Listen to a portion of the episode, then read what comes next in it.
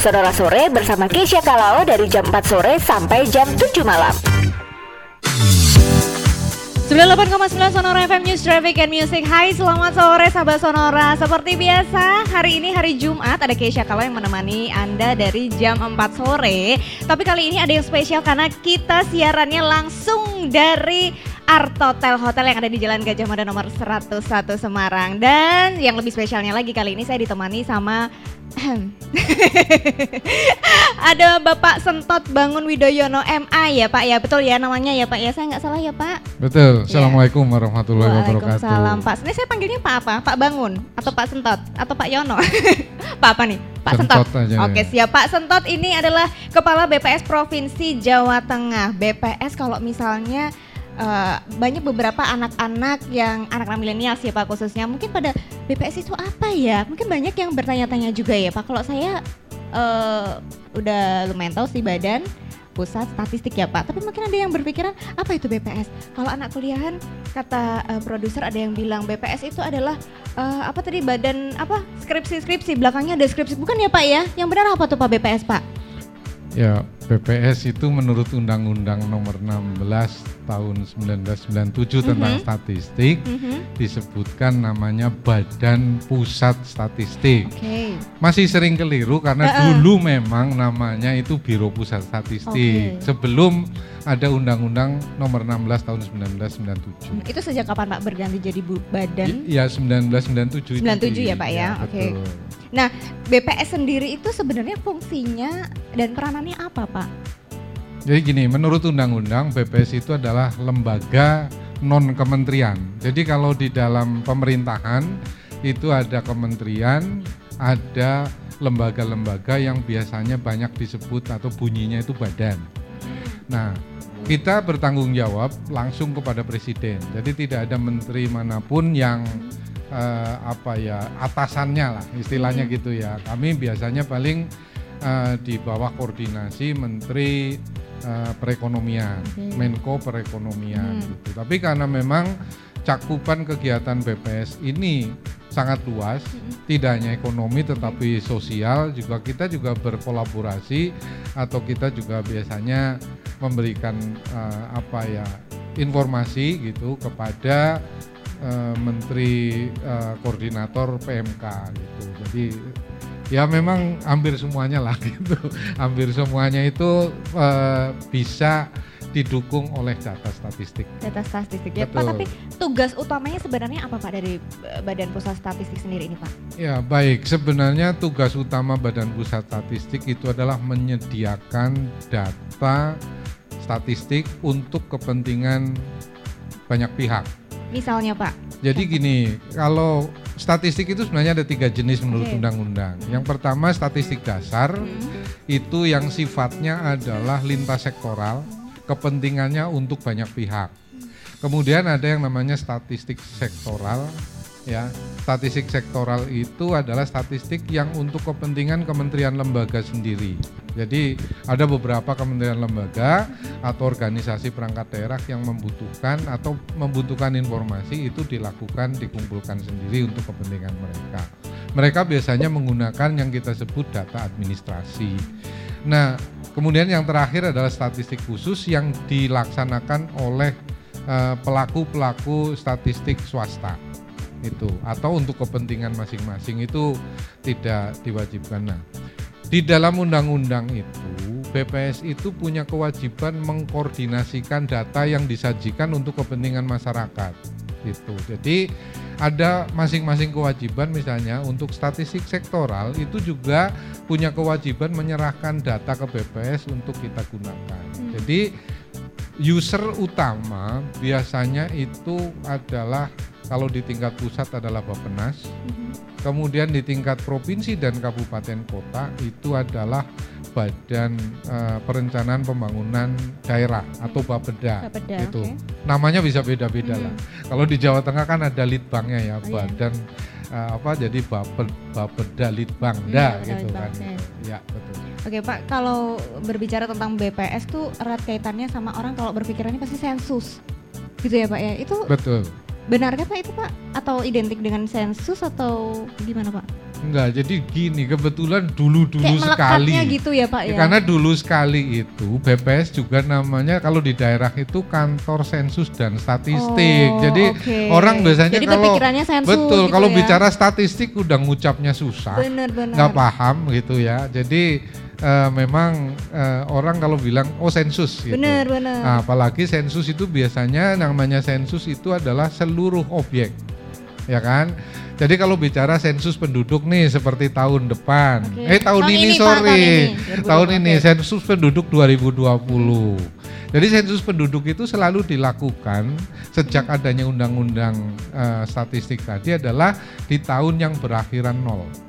Oh, Oke. Jadi eh, memang yang sensus depan ini adalah sensus ketujuh, tetapi pada waktu itu karena ada eh, undang-undang yang lama itu diterbitkan tahun 1960, sensusnya itu tahun 1961. Kemudian sensus penduduk tahun 71 dan sensus penduduk tahun 80, 90, 2000, 2010 dan akan diadakan 2020. Berarti setiap 10 tahun ya Pak, betul? Setiap 10 10, tahun tahun. sekali, Tapi ya, sebenarnya ada tiga sensus yang jadi amanah dalam undang-undang. Oh ada tiga, tiga Ya, sensus. jadi selain apa sensus itu, penduduk, itu, Oke. ada sensus pertanian. Oh ada sensus Jadi kalau penduduk juga. itu kan Oke. kaitannya aspek sosial. Oke oke. Ada aspek ekonomi dibagi dua. Mm-mm. Pertanian, karena Hmm. pertanian kenapa? Petani kita subjeknya banyak sekali. Hmm. Kan itu ya. Kalau kita bicara komoditas pertanian aja coba bayangkan. Oh. Ada padi, ada jagung, ada kedelai, belum lagi masuk lagi pertanian, perkebunan, Oke. buah-buahan, sayur-sayuran kan banyak. Itu Jadi juga ada datanya juga ya, Pak ya, ya? data Oh, itu oke. dikumpulkan pada setiap tahun berakhiran tiga. Oh beda sama yang sensus penduduk ya Pak ya. Betul. Oke. Nah kemudian di sektor ekonomi selain pertanian dikumpulnya dalam sensus pertan sensus ekonomi. Ekonomi. Oke. Itu Bedanya apa, Pak? akhirannya 6. Jadi gini, ekonomi kan juga luas, pertanian juga luas. Mm-mm. Nah, pertanian supaya kita bisa mendapatkan data yang lebih akurat, Mm-mm. maka ada sensus pertanian khusus. Jadi spesifik ya. Betul. Nah, yang pertanian, sensus oke. ekonomi adalah sensus activity tetap ekonomi di luar pertanian. Oke. Gitu. Jadi semua di luar pertanian. Jadi ada tiga Ya, sensus jadi misalnya tadi ya, kan Pak ya? ini, sektor itu kan banyak Oke, ekonomi ya. Hmm. Karena Sekarang nih bicara di sini hotel. Hotel, oke. Ya, art hotel ini salah satu dari aktiviti ekonomi. Oke. Radio itu juga salah satu Hmm. ekonomi karena walaupun mungkin bilangnya tidak profit, tetap ada pendapatan, ada pengeluaran, kan Hmm, gitu ya. Iya, iya, iya. Ada biayanya. Oke, itu Betul. maksudnya yang perekonomian di luar pertanian Betul, ya Pak ya. betul. Pokoknya segala aktivitas yang ada Betul. profitnya berbau Iya, ekonomi ya Pak iya, ya. iya. Oke, nah Pak sebenarnya kendalanya sendiri apa Pak kalau dari BPS dalam mengumpulkan data-data tersebut Pak? Ya, sebenarnya kan namanya data berkualitas itu kan tiga aspek ya. Yang pertama pengumpulan datanya. Mm-mm. Pengumpulan datanya itu harus mengikuti dengan metodologi. Oke. Metodologi, kemudian ada kesepaha, keseragaman Mhm. konsep definisi. Oke. Misalnya kita bicara yang namanya bekerja apa sih? Mm-mm. Itu ya. Kalau tidak dipahami yang namanya bekerja nanti setiap orang yang mengumpulkan data beda-beda. Hmm. Kan gitu ya. Oke. Itu namanya konsep definisi. Hmm. Kemudian juga rangkaiannya kita juga harus ada. Kalau kami sebagai apa ya statistik ya lembaga statistik negara itu punya panduan yang diberikan oleh UN.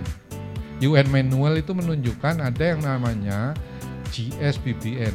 Itu singkatan dari Generic Statistical Business Process Model. Oke. Jadi bisnis prosesnya itu sudah diacu oleh eh, seluruh negara, Hmm. anggota Perserikatan Bangsa-Bangsa. Jadi kita ngikutin itu. Hmm. Nah dengan demikian maka banyak hal konsep definisi pun kita harus mengikuti internasional karena harus Jadi terbandingkan. udah ada pakemnya juga ya Pak ya? Ada pakemnya, oke. ada konsepnya dan sebagainya gitu. Oke, dan eh, dalam eh, menyajikan sebuah data itu kan pasti ada seperti tadi Bapak sampaikan ada pakemnya gitu ya Pak. Kalau Ya. BPS sendiri dalam menyajikan data yang konkret dan juga baik seperti apa Pak itu? Yaitu kita sebenarnya secara manual internasional itu ada juga yang disebut dengan eh, apa quality assurance framework. Kita juga mengikuti. Jadi quality assurance framework itu banyak lebih dikaitkan dengan prosesnya. Prosesnya men- mem- menyusun statistik itu apa saja, gitu kan?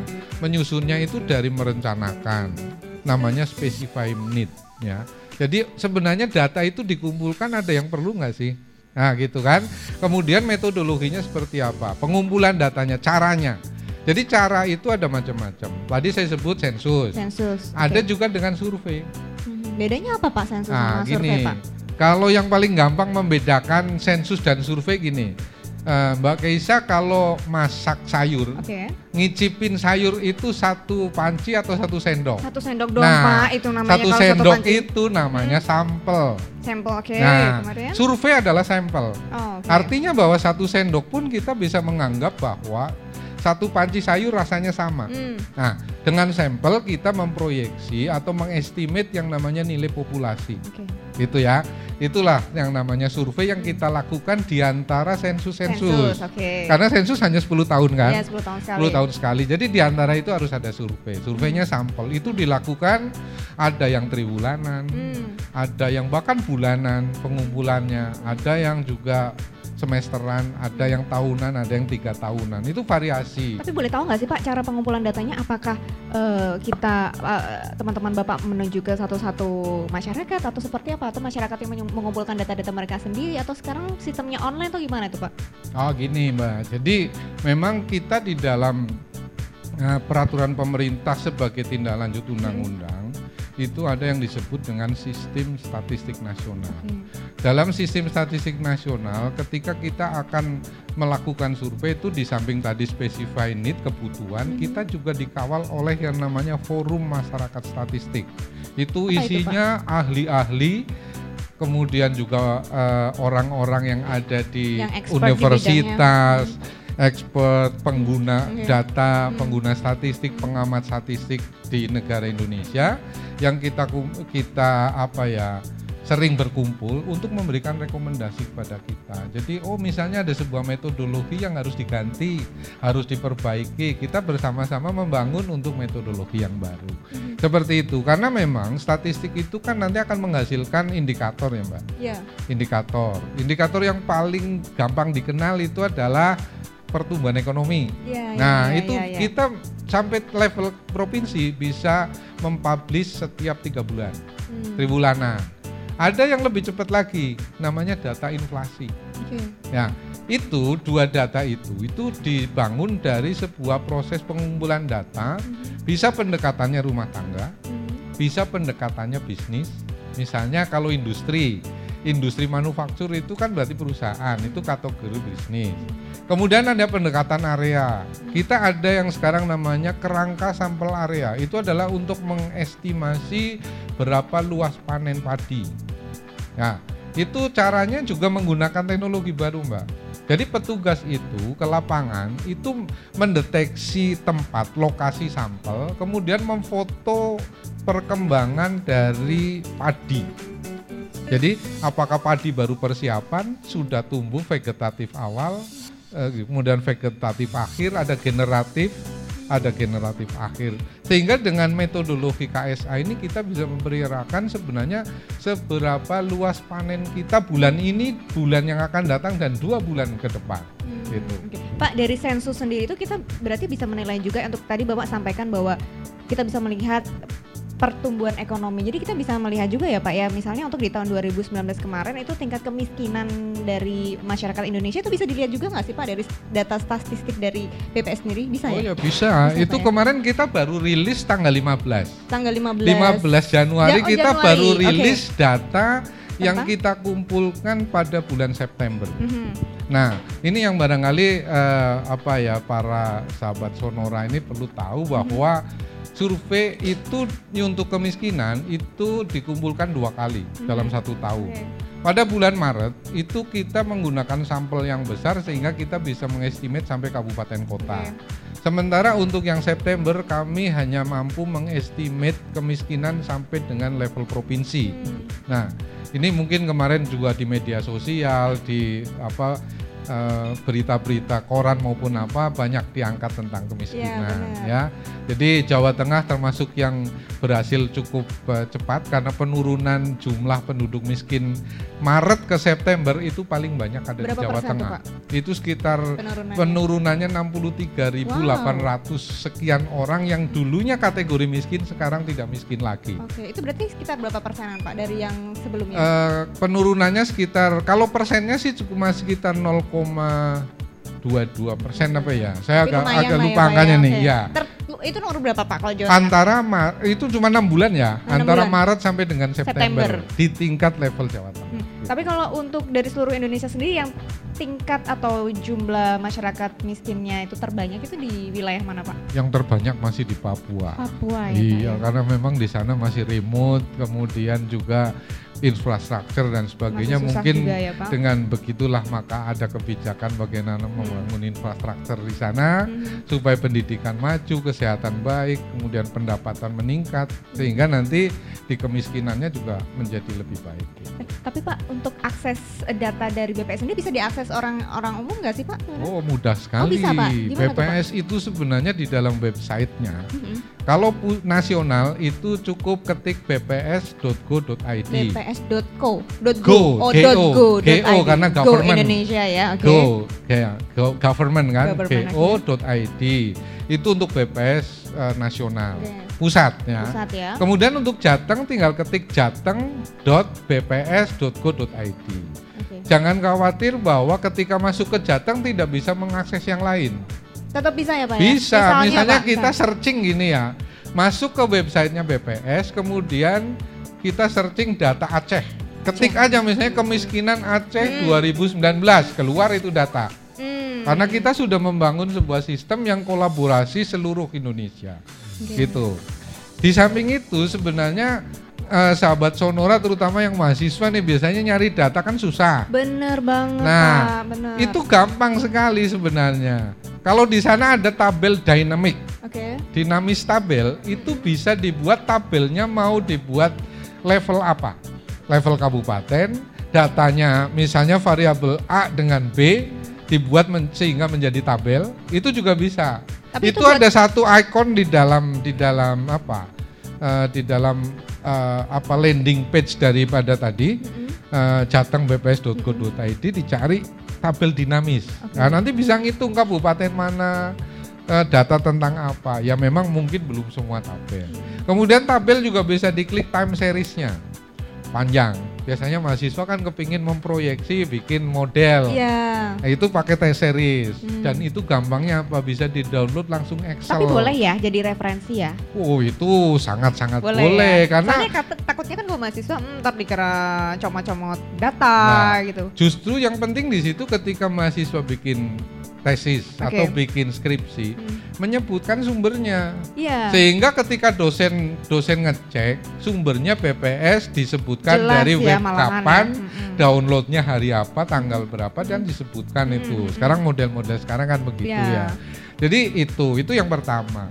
Yang kedua eh, kalau mau sekalian konsultasi datang saja ke kantor kami di Jalan Pahlawan nomor 6 dekat Simpang 5. Nah, itu kita punya ruangan yang namanya PST, Pelayanan Statistik Terpadu. Di situ mahasiswa yang kepingin tahu tentang statistik diajarin. Tunggu sebentar Pak. Itu boleh Pak? Layanannya Oh, gratis boleh atau banget. gratis atau berbayar? Kami itu tidak menarik biaya apa pun. Oke, sahabat Jadi Sonora. sekarang ya Mm-mm. termasuk buku Mm-mm. yang kita publikasikan. Oke. Kemudian yang kemarin saya bilang, misalnya data kemiskinan itu ada Mm-mm. namanya berita resmi statistik. Mm. Itu di dalam website itu diklik saja, itu sudah bisa di-download secara gratis. Mm. Cuma memang di sana kita tulisin ada watermark. Nggak apa-apa, yang penting kan tulisannya masih kebaca. Iya, Gitu. cuma tadi saya tertarik itu Pak. Tadi ada eh, layanan khusus ya di kantor BPS Pus, Sema- ah, pelayanan statistik terpadu namanya. pelayanan statistik terpadu. Betul. Saya tertarik itu boleh, jadi siapa aja boleh ya Pak ya kalau mau berkonsultasi ya Pak ya. Boleh. Termasuk mahasiswa juga yang mau ngajuin tesis itu agak pusing ya. Kalau mau tesis kan Ya, data-data yang Gini, biasanya mahasiswa kalau mau bikin tesis, mau bikin skripsi itu bingung. Saya mau ngambil data apa ya? Hmm. Iya. Ah, datanglah dulu ke sana. Karena konsultasi. Saya punya subjek proposal yang disetujui dosen ini. Oke. Datanya apa ya kira-kira? Hmm. Ah, habis itu tinggal di searching, kita tuh online. Saya kok baru tahu ya Pak, tahu gitu tahu dulu tesis ke sana ya Pak. Oh, harusnya begitu Mbak Kaisa tuh. Iya, oh Sayang bisa sekali juga. kalau BPS tidak Aduh, tidak ini ya. Data Oke. itu ribuan ada di sana. Iya iya iya iya. Ribuan jenis data. Hmm. Yang ya pokoknya kalau bicara mau misalnya disagregasi urban rural, laki-laki perempuan. Oke. Kemudian mungkin misalnya ada bisa melihat kelompok umur, ada semua bisa dicari. Aduh, ini mungkin buat sahabat Sonora juga yang belum tahu ternyata di BPS bisa ya Pak ya untuk konsultasi yang pusing untuk cari data apa pun ya, entah itu mahasiswa ataupun swasta gitu ya Pak ya. Langsung bisa datang aja di eh, kantornya BPS tadi di mana Pak di Jalan, Jalan Pahlawan nomor 6, dekat Simpang Pahlawan 5 lah, deket nomor banget. 6 ya Pak ya. Iya. Jam bukanya Pak untuk yang layanan tadi Pak? Eh, kami membuka diri mulai jam 8 sampai jam setengah 4 karena kami kan sampai- juga perlu membenahi ya. Jam kerja kami sebenarnya setengah 8 sampai Mm-mm. jam 4. Mm-mm. Tapi supaya nanti ketika sudah pada pulang kita bisa membenahi kantor juga sebelum pada pulang ya. Dikasih jam 8 sampai jam. Oh ya Mbak Keisha, Iya, Pak. mungkin ada yang perlu di anu nih, teman-teman mahasiswa itu Mm. secara grup Mm-mm. bisa datang ke kami Mm-mm. Mengirim surat untuk datang bersama-sama satu misalnya satu jurusan statistik Oke. atau matematik di sebuah universitas Mm-mm. silakan datang ke kami kami punya kemasan yang namanya wisata statistik Oh. jadi oke. nanti akan kita jelaskan apa itu indikator-indikator strategis kemudian pokoknya kami akan membuatnya sedemikian rupa sehingga apa ya Menarik ya, gaya ya? milenial lah millennials ya. Ya, menarik jangan ya. jangan khawatir kalau gayanya gaya anu kolonial ya. Hmm, soalnya kan kayaknya gini Pak, kalau misalnya kita berbicara statistik itu kayak pikirannya orang kan orangnya orangnya pasti serem-serem. Iya kan Pak, kayak yang tegang-tegang. Waktu Gitu, orang orang kita tuh santai. Coba lihat aja tuh teman-teman saya itu orangnya santai semua kok. Oke. Iya, Tapi- jadi gini sebenarnya orang mengatakan statistik itu menegangkan Ya. karena sudah salah ketika mau Salah kuliah. persepsi ya. Ketika mau kuliah biasanya sama senior mesti dibilangin jangan ngambil statistik ya. statistik tuh angel padahal Aduh. statistik tuh menarik. Oh iya ya Pak ya. Contoh ya. Contohnya Pak. Contohnya orang ketika main kartu. Mm-mm, Nah, main kartu bridge. Kartu itu Hmm. kan ada tertentu. mm-mm. 52 jenis kartu kan. Oke. Cuma 52 lembar setiap paket. Kalau ditambah joker ya jadi 54 lah. Oke. Kan gitu ya. Mm-mm. Itu bisa dihitung dalam statistik namanya teori peluang. Mm. Nah, belajar teori peluang. Kemudian kalau misalnya bicara gaple. Mm. gaple itu kan kemungkinannya kalau Anda cuma cuma ada 6 angka ya. Mm-mm. Ya, ya kan? Cuman ada 6 sat, eh, dari 0 1 2 3 4 sampai dengan 6. Jadi 7 kan. Itu kan ketika sudah keluar berapa berarti kemungkinannya tinggal berapa yang ada di tangan. Ya. Ya itu kan belajar statistik. Mm. Termasuk tadi yang bikin sayur, Iya, ngicipin iya, sayur iya, itu iya, kan iya. nah, Cuma masalahnya sering kali sudah takut dari awal. Iya benar, benar-benar kadang-kadang mahasiswa atau anak-anak yang lulus SMA mau masuk statistik itu agak udah ngeri dulu ya Pak, termasuk Ya. saya. Oke. Padahal asik loh belajar Oh iya, statistik itu. Betul. Eh Pak, tapi ada yang mungkin yang mau disampaikan dari BPS sendiri nggak Pak sama milenial sekarang terkait dengan eh, BPS Oh sendiri ya, Pak? gini, para sahabat Sonora, kita di tahun 2020 ini pada bulan Februari tanggal 15 sampai dengan 31 Maret, Oke. kami itu akan melakukan sensus penduduk yang menggunakan teknologi informasi.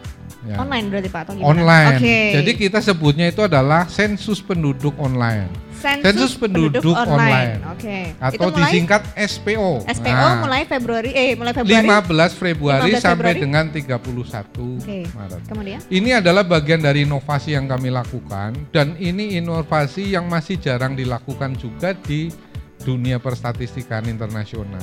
Baru beberapa negara. Karena gini, rekomendasi daripada PBB sebenarnya sensus penduduk ke depannya harusnya menggunakan data registrasi. Registrasi itu adalah data kartu keluarga yang disimpan Oh, di iya, iya, Dukcapil. iya. Kita Iya, kan iya, punya ya. kakak ya Pak Nah, ya. setiap Mm. orang punya kakak. Nah, tetapi kakak ketika kita buat habis itu tidak pernah diupdate, Mm-mm. Mungkin Mbak Kaisa dulu waktu bikin kakak masih Anaknya masih satu. ah, jangan-jangan masih SMA. Oke. ya masih SMA. Sekarang sudah married. Berbuntut ya. Nah, sudah buntut. Belum diupdate kan? Sudah dong, Pak. Enggak status di kakaknya Oh, orang tua. Di kakak orang tuanya Oke. barangkali dulu masih belum diperbaiki. Nah, itu kan harus diperbaiki. Hmm. Belum lagi ketika ada tambahan anak belum masuk kakak Ya. bisa ditambahkan. Itu kemudiannya kalau online ya, Pak ya. Iya. Nah, Oke. kita memberikan peluang kepada masyarakat, terutama para sahabat Sonora dan kaum milenial adalah bahwa dengan menggunakan Android apa pun bisa Android juga Hmm. bisa Gampang lewat ya, Pak. Di mana ah, aja bisa ya. HP bisa, tablet bisa, kemudian juga bisa dengan desktop, laptop, itu laptop. bisa Hmm. melakukan itu dengan nanti pada tanggal 15 mengetik eh, sensus.bps.go.id. sensus.bps.go.id ya, Pak ya. Betul. Oke, Pak, tapi sebelum kita lanjut, aduh. Silahkan produser ini ada pertanyaan, Pak. Oh iya Oke, iya. kita jawab ya Pak ya. Produser Eli ya? Oke, dari Eli Diasanudin, pertanyaan seberapa penting sih Pak sensus itu? Dan BPS itu tuh kerjanya apa sebenarnya? Wah, nantang ini Pak. Baik, saya jawab sensus dulu. Oke, Sensus terutama penduduk kenapa penting? ya. Sekarang semua kebijakan itu mengarah penduduk. Mm-mm, Saya ambil contoh. Di dalam kependudukan itu ada yang namanya siklus hidup, mhm, ya kan? ya. Dari di dalam kandungan sampai dengan dikubur. Mhm, Itu siklus hidup dari manusia. Ketika dia itu dalam kondisi di dalam kandungan, apa yang perlu dipikirkan? Kesehatan ibu dan kesehatan calon bayi, ya. ya kan? Itu aspek kesehatan. Mhm, Masuklah ketika sudah lahir. mhm, Sudah lahir ada batita, bawah tiga tahun, bawah lima tahun. Oke. Peri- apa memperlakukannya berbeda. Mhm. Maka kita butuh data tentang penduduk pada usia tertentu Oke. itu. Kemudian masuk kepada tahapan sekolah. mhm. Nah, berarti di sekolah memerlukan data penduduk seberapa banyak fasilitas pendidikan, berapa guru yang diperlukan di sebuah wilayah. Mhm, Kan gitu ya. mhm, Lanjut lagi nih. Ketika sudah pendidikan selesai, kuliah selesai, maka sekarang masuk ke tenaga kerja. Berapa tingkat pengangguran? Kan gitu Oke. ya. Berapa sebenarnya ada suplai tenaga kerja? Kemudian dari statistik berapa demand tenaga kerja yang ada? Ini artinya kan bahwa kita membutuhkan data. Pemerintah juga butuh kebijakan. Oh, merangsang investasi Hmm. supaya ada tambahan peluang kerja. Misalnya seperti itu. Itu banyak hal seperti itu. Nanti begitu sudah kerja kita persiapan pensiun. Manula itu perlu dipikirkan, ya kan? Manulanya bisa produktif nggak? Coba eh, eh, anu sahabat Sonora nih pernah ke Singapura, pernah ke Jepang. Mhm. Di sana tuh yang ngurusin apa? Yang ngurusin toilet di bandara orang-orang tua kan? Mhm. Manula itu. Karena Hmm. Manula sebenarnya juga bukan orang yang terbuang, mereka tuh masih bisa Masih produktif, beraktivitas masih bisa ya, gitu. Pak, ya? Oke. Apalagi di Indonesia, Hmm. Manula-Manula masih bisa nyangkul. Ya. Kan gitu ya. Ah. Nah, berarti komposisi penduduk aja sudah perlu. Nah, kemudian yang pertanyaan kedua, apa sih kerjanya BPS? Oh, kalau buka websitenya BPS, eh, teman-teman nih sahabat Sonora itu bisa lihat betapa banyaknya kayanya data ada di sana. Hmm. Data ekonomi yang jelas tiap bulan data inflasi, data ekspor dan impor, data nilai tukar petani yang menunjukkan perbandingan harga produsen pertanian dengan harga yang dibeli oleh para petani. Hmm. Itu sudah tiap bulan. Belum lagi nanti tiga bulan sekali ada pertumbuhan ekonomi, ya kan? Enam bulan sekali kita rilis kemiskinan, macam-macam data. Hmm. Oke, kemudian? Ya, jadi sebenarnya kalau bicara tanya BPS, ya seabrek kegiatan. Hmm. Kami itu sampai kadang kebingungan yang namanya harus menyelesaikan mana yang duluan. Oleh karena itu kami biasanya dalam setiap kegiatan survei besar dan sensus kami menggunakan tenaga yang kami rekrut dari luar, dari lokasi setempat. Gitu. Oke, satu pertanyaan lagi ya Pak ya. Ya. Ini mungkin lanjut tadi kan ngebahas soal eh, sensus online tadi ya Pak ya. Betul. Ini ada yang tanya dari Kusuma, kalau sekarang kan era digital Pak, apa BPS itu juga bisa dilakukan secara online. Caranya gimana? Nah ini tadi mungkin Ya, tadi mungkin belum yang tadi belum ya, Pak, sempat saya sampaikan detailnya ya. Jadi yang bulan Februari sampai dengan Maret tadi, pertengahan Februari sampai Maret itu eh, semua masyarakat sebenarnya nanti akan bisa melakukan sensus penduduk online. Ya, jadi dengan mengakses tadi alamat yang eh, apa sensus.bps.go.id ya. Jadi sensus.bps.go.id itu nanti akan landing page-nya itu adalah mengisi NIK dan nomor KK. Di sana juga ada captcha karena kita ingin membuktikan bahwa yang masuk itu robot atau bukan. Kemudian nanti tinggal diteruskan eh, masuk ke sana. Nah dari sanalah kalau pertama kali masuk nanti akan diminta mengisi password. Oke. Nah passwordnya itu ya tentunya harus disimpan, jangan Hmm. dikasih orang lain kan Oke. gitu. Hmm, kemudian untuk eh, di tahun 2020 sendiri sebelum kita mengakhiri, ada yang mungkin mau disampaikan nggak Pak dari BPS sendiri untuk Eh, masyarakat Indonesia? Jadi begini, kami menyadari bahwa yang akan melakukan sensus online belum tentu semua orang bisa, Betul, betul. ya kan? Karena dalam istilah kami untuk sensus ini tentunya adalah pertama tahu dulu. Nah, sekarang nih kita ngasih tahu. Hmm. Kemudian nanti ketika sudah tahu pada mau nggak melakukan. Hmm, hmm, hmm. Bisa ada yang mau, ada yang nggak Ada yang mau. mau. Oke. Nah, kemudian mau, tahu mau tapi tidak mampu. Hmm, Ya, nggak mampu tuh kan bisa banyak faktor. hmm. Mungkin eh, gadgetnya, sarananya, infrastrukturnya nggak punya, Hmm. Nggak punya laptop, nggak punya HP, yang internet dan sebagainya, maka nggak mampu kan. Hmm. Untuk yang seperti itu, maka nanti di bulan Juli kami akan ada yang namanya sensus penduduk wawancara. Oke.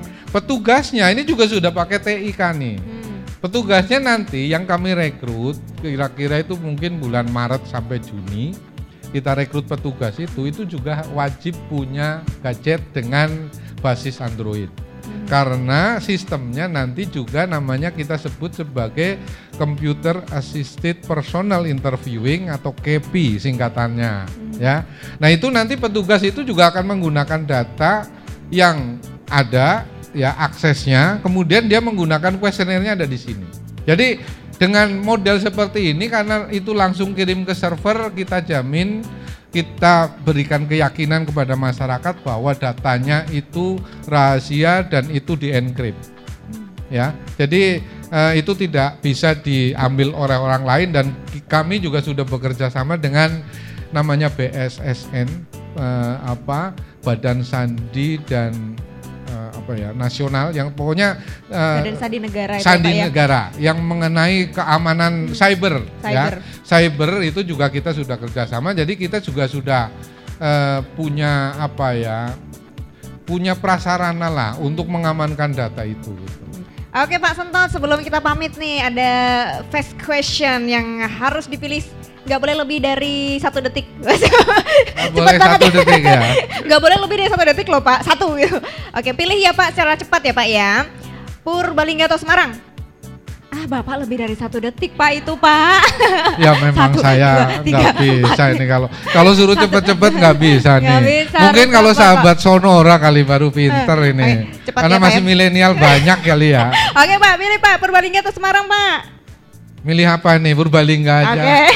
Bapak kayak terpaksa milihnya. Kenapa sih emangnya Pak? karena Purbalingga tempat lahir saya Oh, baiklah. Belanda atau Indonesia? Belanda Kenapa milihnya Belanda? karena Belanda Indonesia, karena Bapak nih. karena gini dulu Ah, Be- bukan dulu itu kan Belanda menjajah Oke. kalau saya ke Belanda berarti saya sudah nginjek-nginjek Belanda nginjek-nginjek hmm. tanahnya Baik. Belanda gitu loh maksudnya Oke, oke. Kemudian jumlah wisatawan asing naik atau jumlah saldonya naik, Pak?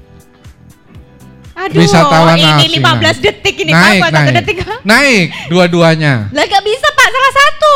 oh gitu. Ya ya dua-duanya dong, lah. naik dong. ya saldo naik ya jelas lah. Berarti saldo naik dulu ya Pak.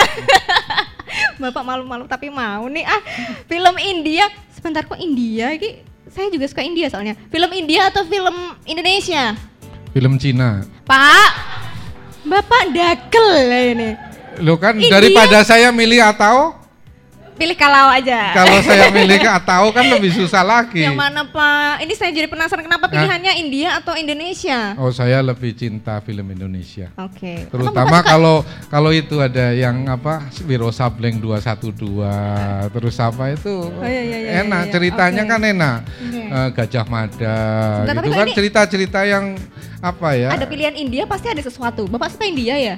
Enggak, Jujur tuh. Pak. Hah? Saya mungkin pernah ngimpi kepingin ke India kali Serius. karena di sana kan ada Taj Mahal Oke. ya kan ada beberapa keajab- keajaiban dunia. dunia yang Hmm. saya belum pernah lihat gitu. Kalau Oke. Borobudur saya udah, Hmm. Paris kan saya sudah lihat Hmm. karena saya kan deket dulu kuliahnya kan gitu. Oke, Pak yang terakhir Pak. Ya, Ini pasti pilihnya dua-duanya juga. Soto atau tahu gimbal? soto lah. Soto. Soto, Kenapa soto, soto? tapi pakai R. Seroto. Oh, iya, seroto. karena saya Beda- orang Purbalingga. Oh. Jadi kalau pulang harus seroto. mampir Seroto Sokaraja.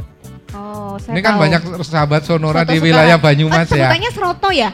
Iya, yang saya makan di sana soto Sukaraja. Seroto. Itu yang ada sambal kacangnya sama kerupuk Ah, warna betul, warni kan. betul, Uh, saya betul. suka banget Iya. itu. Hmm, enak, Iya. Pak. Kalau soto tuh contohnya yang enak ya soto Pekalongan. Hmm, Tauto. Tahu toh Hmm, ya. saya Tadi siang asli- saya baru makan itu Oh, jadi iya. saya ingat. Oke, saya sih Pekalongan loh, Pak. Hah? Baiklah. yang Nggak ada yang nanya. benar. Bener? Kok kita tetangga ya? Masa Bapak mana? Hah? Istri saya yang Pekalongan, Mbak. Pak, Istri serius? saya Pekalongan Oh, serius. iya. Iya. Serius, Pekalongannya mana, Iya, jadi bapak Ih, ibu saya, nih. Hah? bapak ibu saya tuh di Pekalongan sekarang. Iya, Pekalongannya Bapak- mana, Pak? Di sekarang kalau dulu aslinya saya kajen. Pak. Gak nanya ya, Pak? Wah, Kajen. kajen. Deso, ya Pak, kajen. deso. Boten kok. Saya ki kajen tuh rame. Kalau Bapak mana, Pak? ya. Mau, Pak? Terus dulu Kergon. Oh, Kergon. Sekarang di Panjang. Oke, ini udah masuk ranah pribadi ya, Pak? Nggak apa-apa. boleh, boleh nggak apa-apa. Produser ada tambahan nggak? Oke, Pak, yang terakhir ada yang mau disampaikan lagi nggak, Pak, sebelum kita pamit, Pak? Baik, saya menghimbau kepada masyarakat tentunya untuk ikut menyukseskan sensus penduduk Oke. 2020 karena sensus ini adalah milik bersama. Kalau lihat kaos saya ada Apa tuh, Pak, tulisannya mencatat Indonesia. Mencatat Indonesia. Mencatat oke. Indonesia. Karena apa? Sensus itu memang mencatat Indonesia Hmm. karena dilakukan di seluruh Indonesia sampai ke pelosok baik itu yang online Hmm. maupun yang nanti dengan cara wawancara. Wawancara ya, Pak, ya. Oke. Jadi jangan takut deh, datanya Aman ya, kami Pak, ya? Di-keep ya? kami amankan Oke. dengan cara-cara yang paling eh, termodern lah. Oke siap Pak Sentot terima kasih sekali Bapak Sentot Bangun Widoyono MA selaku Kepala BPS Provinsi Jawa Tengah